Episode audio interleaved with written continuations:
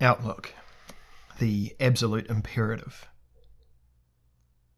Quoting Galatians 6:11. See what large letters I use as I write to you with my own hand. Who is allowed to say it? You must change your life. The voice Rilke heard speaking to him at the Louvre has meanwhile left its point of origin. Within a century, it has become part of the general zeitgeist. In fact, it has become the last content of all the communications whirring about the globe. At present, there is no information in the world ether that cannot be connected to this absolute imperative in its deep structure. It is the call that can never be neutralized into mere statement of fact. It is the imperative whose effects are unhindered by any indicatives. It articulates the motto that arranges the innumerable chaotic particles of information into concise moral form. It expresses concern for the whole. It cannot be denied. The only fact of universal ethical significance in the current world is the diffusely and ubiquitously growing realization that things cannot continue in this way. Once again, we have reason to recall Nietzsche. It was he who first understood in which mode the ethical imperative must be conveyed in modern times. It speaks to us in the form of a command that sets up an unconditional overtaxing. In so doing, he opposed the pragmatic consensus that one can only demand of people what they are capable of achieving in the status quo. Nietzsche set the original axiom of the practicing life against it, in the form established since the eruption of ethical difference into conventional life forms. Humans can only advance as long as they follow the impossible. The moderate decrees, the reasonable prescriptions, the daily requirements, in all cases their fulfillment presupposes a hyperbolic tension that stems from an unrealizable and inescapable demand. What is the human being if not an animal of which too much is demanded? Only those who set up the first commandment can subsequently present ten commandments in the first. The impossible itself speaks to me. Thou shalt have no other standards next to me. Whoever has not been seized by the oversized does not belong to the species of Homo sapiens. The first hunter in the savannah was already a member.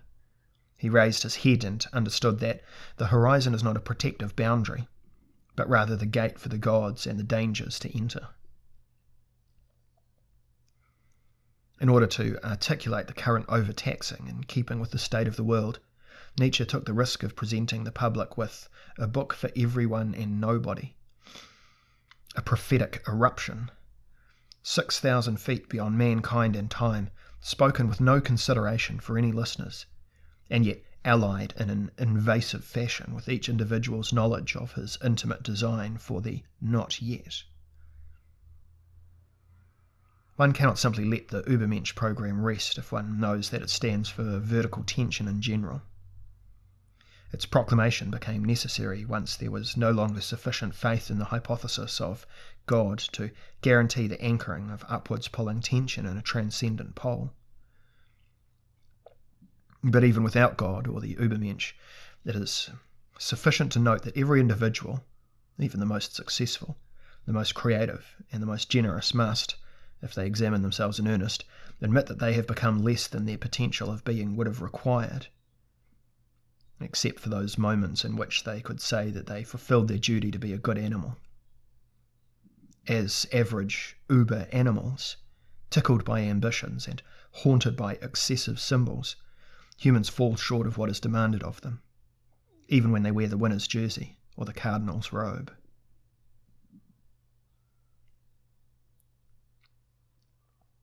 The statement, you must change your life, provides the basic form for the call to everyone and nobody. Although it is unmistakably directed at a particular addressee, it speaks to all others too.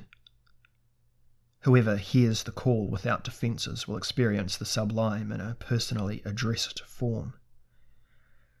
The sublime is that which, by calling to mind the overwhelming, shows the observer the possibility of their engulfment by the oversized, which, however, is suspended until further notice. The sublime, whose tip points to me, is as personal as death and as unfathomable as the world. For Rilke, it was the Dionysian dimension of art that spoke to him from the disfigured statue of Apollo and gave him the feeling of encountering something infinitely superior.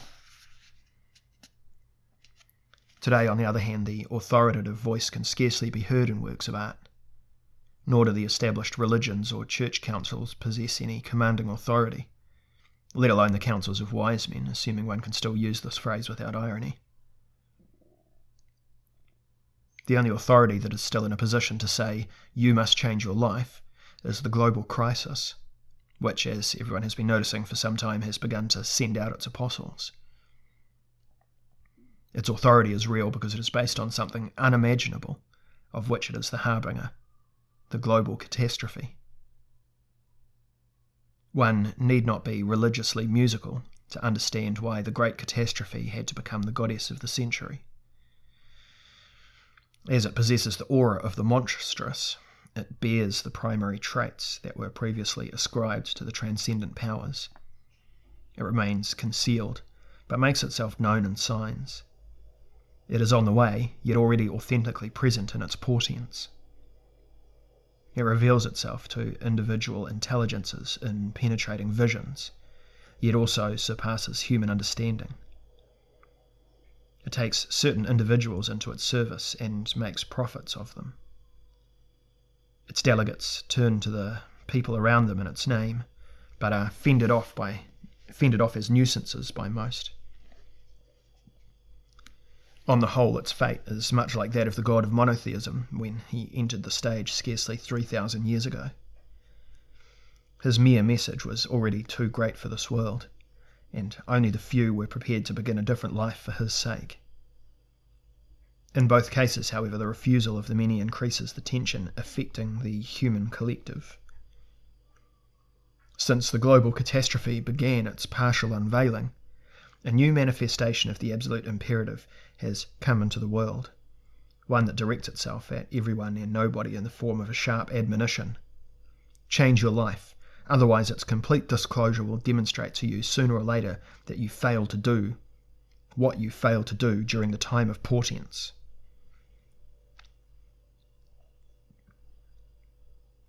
Against this background, we can explain the origin of the unease in today's ethical debate, both in academic and in its publicistic varieties.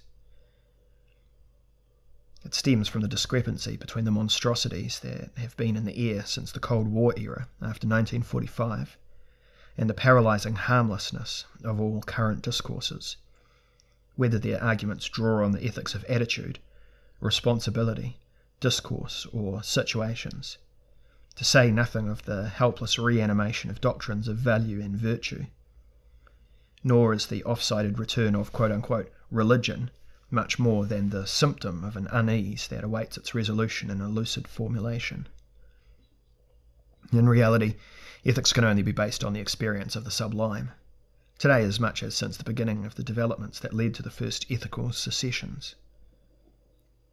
Driven by its call, the human race of two speeds began its campaign through the ages. Only the sublime is capable of setting up the overtaxing that enables humans to head for the impossible what people called, quote unquote, religion was only ever significant as a vehicle of the absolute imperative in its different place and time based variations. The rest is the chatter, of which Wittgenstein rightly said it should be brought to an end. For the theologically interested, this means that the one God and the catastrophe have more in common than was previously registered not least their trouble with humans, who cannot rouse themselves to believe in either. There is not only what Coleridge called the quote unquote willing suspension of disbelief, in the fiction whose absence would render aesthetic behaviour impossible. An even more effective approach is the willing suspension of belief in the real, whose absence would prevent any practical accommodation with the given situation. Individuals barely ever cope with reality without an additional element of derealization. Incredulous derealization, furthermore, makes little distinction between the past and the future, whether the catastrophe is a past one, from which one should have learned, or an imminent one that could be averted by the right measures. The reluctance to believe always knows how to arrange things in such a way as to achieve the desired degree of derealization.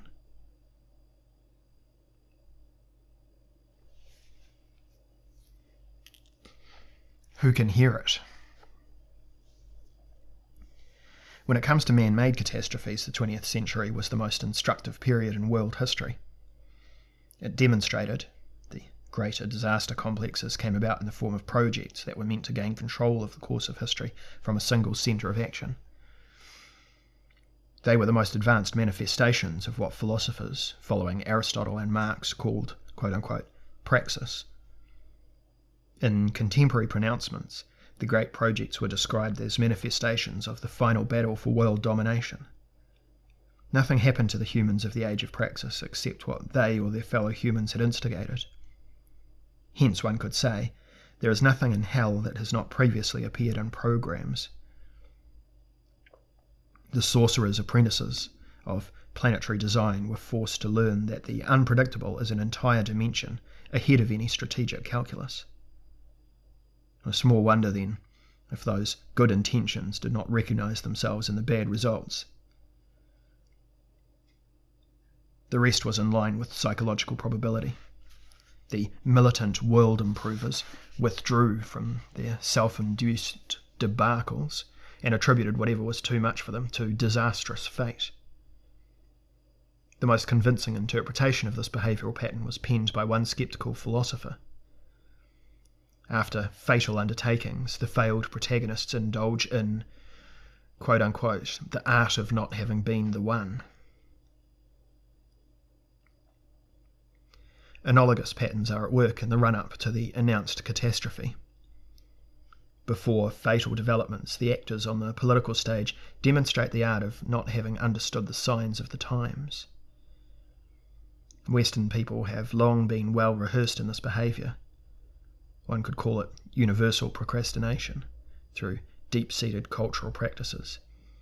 Ever since the Enlightenment demoted God to a moral background radiation in the cosmos, or declared him an outright fiction, the moderns have shifted the experience of the sublime from ethics to aesthetics.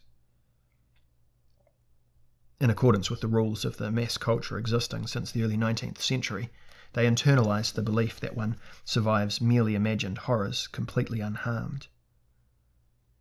In their eyes, shipwrecks only ever occur for the viewers, the disasters only so that they can enjoy the pleasant feeling of having escaped.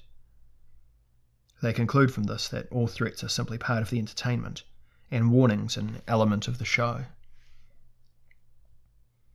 The return of the sublime in the shape of an ethical imperative that is not to be taken lightly catches the Western world, to leave aside all others, unawares.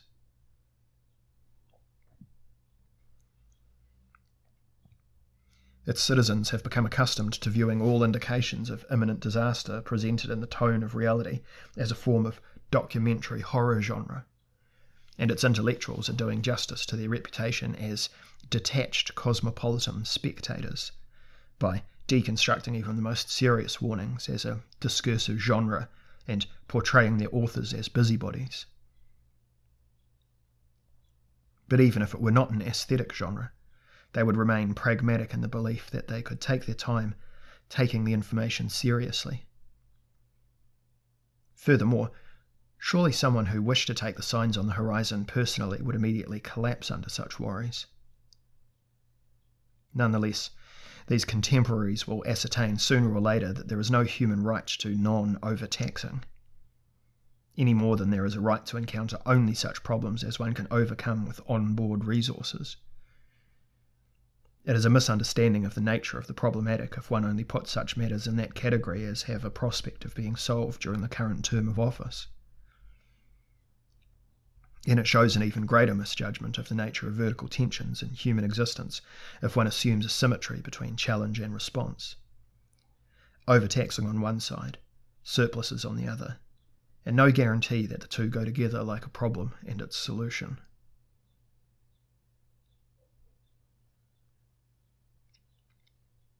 Who will do it? Whatever is undertaken in the future to confront the dangers identified, it is subject to the law of increasing improbability that dominates our overheated evolution. We can deduce from this observation why the socially conservative propaganda circulating between Rome, Washington, and Fulda does not provide any suitable answer to the current world crisis, aside from possible constructive effects in smaller circles. For how should timeless quote unquote values, which have already proved powerless and inadequate in the face of comparatively small problems, suddenly gain the necessary power to bring about a turn for the better when confronted with greater difficulties? If the answer to the current challenges were genuinely to be found in the classic virtues, it would be sufficient to follow the maxim formulated by Goethe in his Divan poem the bequest of the ancient Persian faith solemn duties, daily observation. More than this, it needs no revelation. Even if one is willing to admit that this, beneath the Oriental mask, is the greatest utterance of the European bourgeoisie before its historic failure, it is clear that we cannot be helped merely by a rule of preservation. Next to the indispensable concern for taking established traditions with us, after all, what impresses us most is the novelty of situations that demands bold answers. Even in Goethe's Weimar home, there would be more talk today of solemn duties, daily invention, before doing away with the objective solemn adjective, quote unquote, solemn. Firstly, because it goes against the taste of the time, and secondly, because something that is invented daily is not suitable for a solemn sense of duty. After further reflection, one would also remove the preceding noun and speak of tasks rather than duty. Finally, one would issue a statement with the impenetrable suggestion that the well intentioned people in the harmonious society find a fruitful way of recombining the old and the new. If one studies the instructions from Rome, one will note that they consist of equally inscrutable formulas.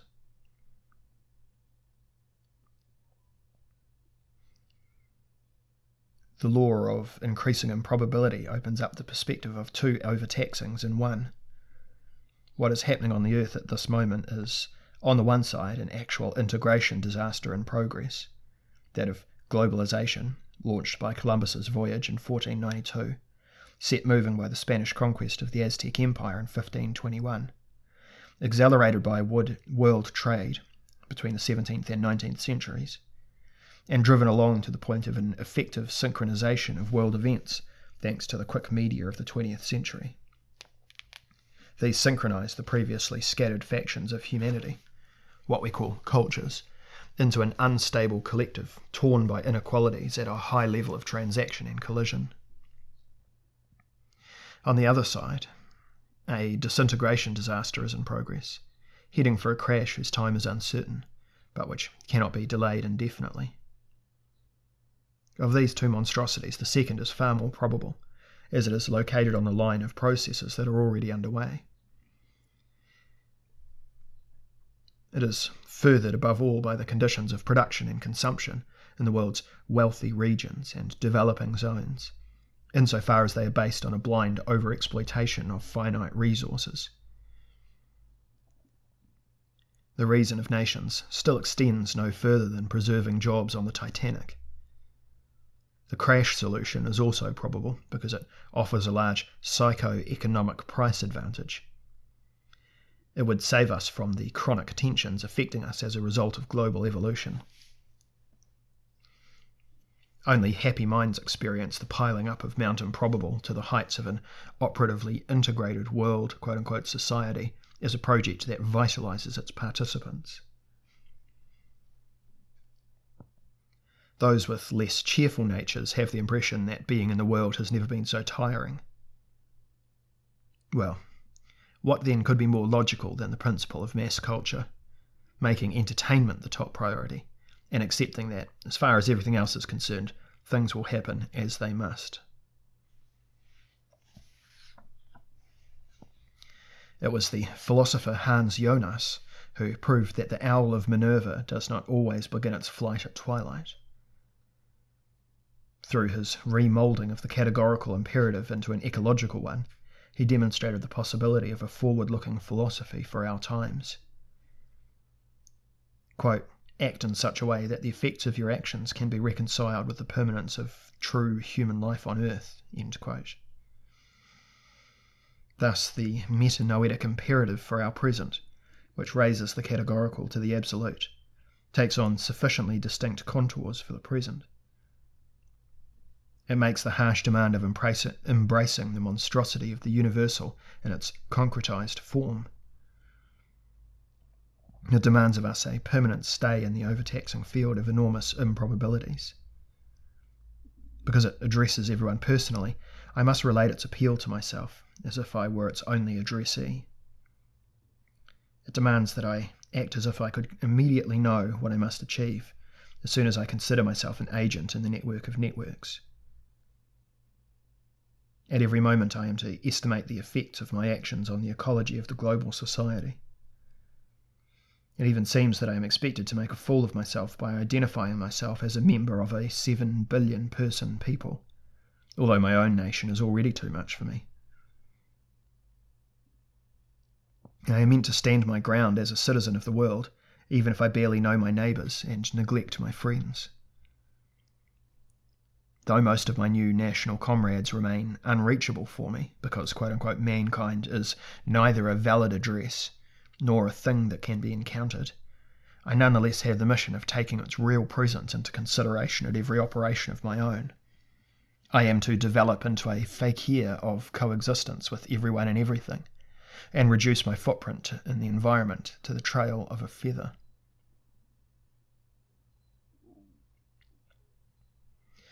The situation of overtaxing is fulfilled by these mandates as much as by the old European imitatio Christi or the Indian moksha ideal. As there is no escaping this demand except by fleeing into narcosis, one faces the question of whether one describes a sensible motif with whose aid the gulf between the sublime imperatives and the practical experience, practical exercise can be bridged.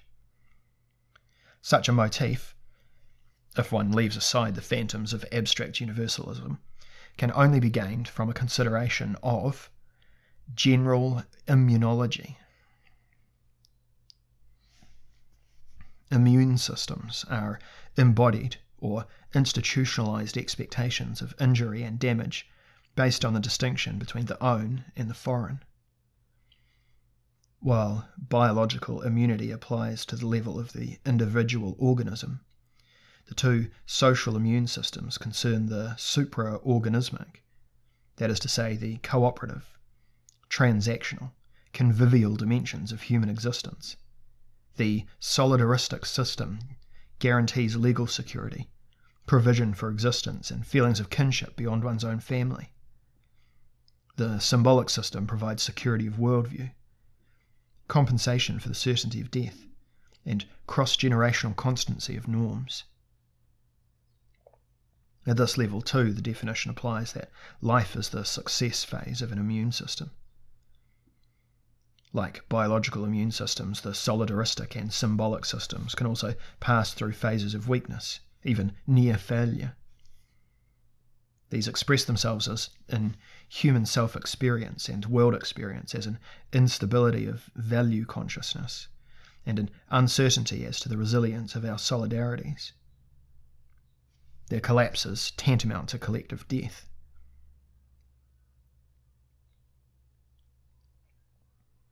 The strong hallmark of systems of this type is that they no longer define their, the own in terms of organismic egotism but rather place themselves in the service of an ethnic or multi ethnic, institutionally and intergenerationally expanded self concept.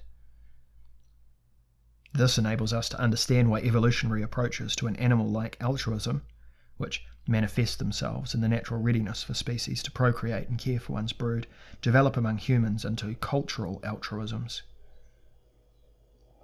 The rationale for this development lies in the magnification of the own. What seems altruistic from the individual's perspective is actually egotism at the level of the larger unit. To the extent that individuals learn to act as agents of their local culture, they serve the wider own by making concessions in the narrower own. This implicit immunological calculus forms the basis of sacrifices and taxes, manners and services, asceticisms and virtuosities. All substantial cultural phenomena are part of the competitions between suprabiological immunitary units. This reflection necessitates an expansion of the concept of immunity.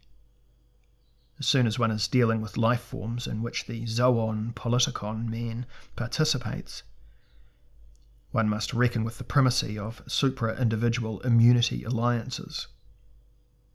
Under such conditions, individual immunity is only possible as co immunity.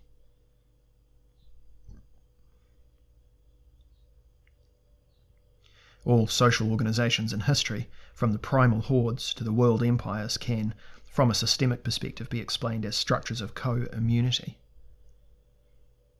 One finds, however, that the distribution of concrete immune advantages in large layered quote unquote societies has always shown considerable inequalities.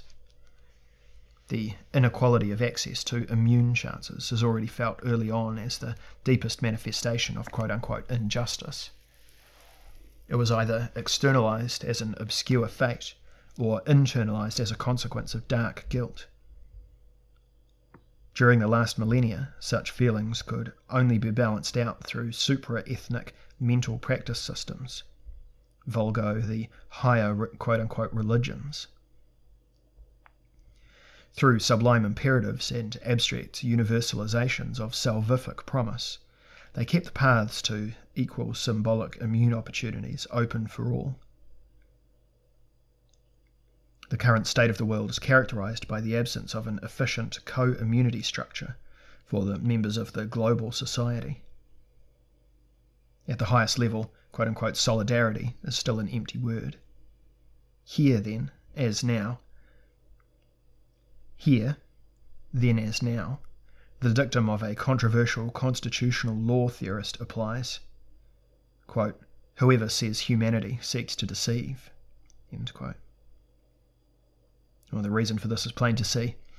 The effective co immunitary units, today as in ancient times, are formatted tribally, nationally, and imperially, and recently also in regional strategic alliances, and function, assuming they do, according to the respective formats of their own foreign difference.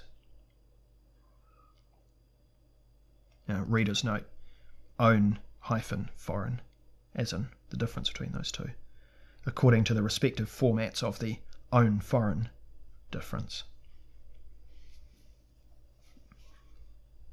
Successful survival alliances, therefore, are particular for the time being. In keeping with the nature of things, even world religions cannot be more than large scale provincialisms. Even quote unquote world is an ideological term in this context, as it hypostasizes the macro egotism of the West and other major powers, and does not describe the concrete co immunitary structure of all survival candidates on the global stage. The subsystems still exist in mutual rivalry, following a logic that repeatedly turns the immune gains of some into the immune losses of others. Humanity does not constitute a superorganism, as some systems theorists prematurely claim. It is, for the time being, no more than an aggregate of higher level quote unquote organisms, which are by no means already integrated into an operational unity of the highest order.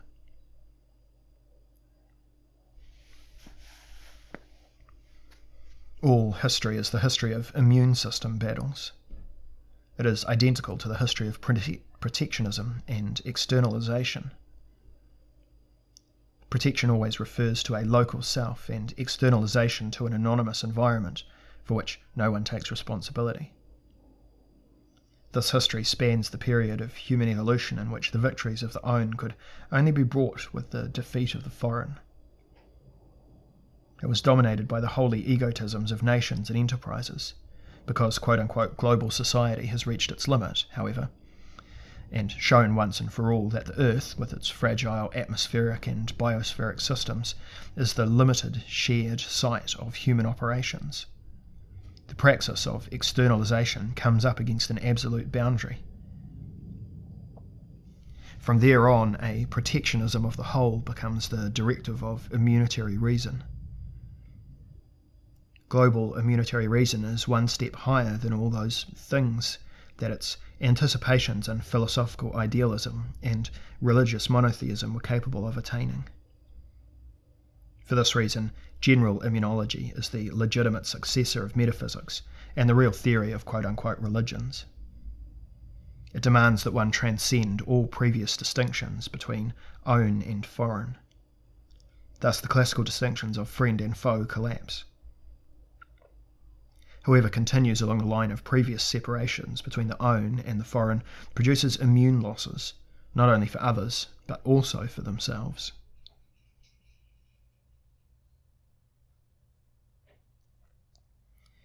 the history of the own that is grasped on too small a scale, and the foreign that is treated too badly, reaches an end at the moment when a global co immunity structure is born, with a respectful inclusion of individual cultures, particular interests, and local solidarities.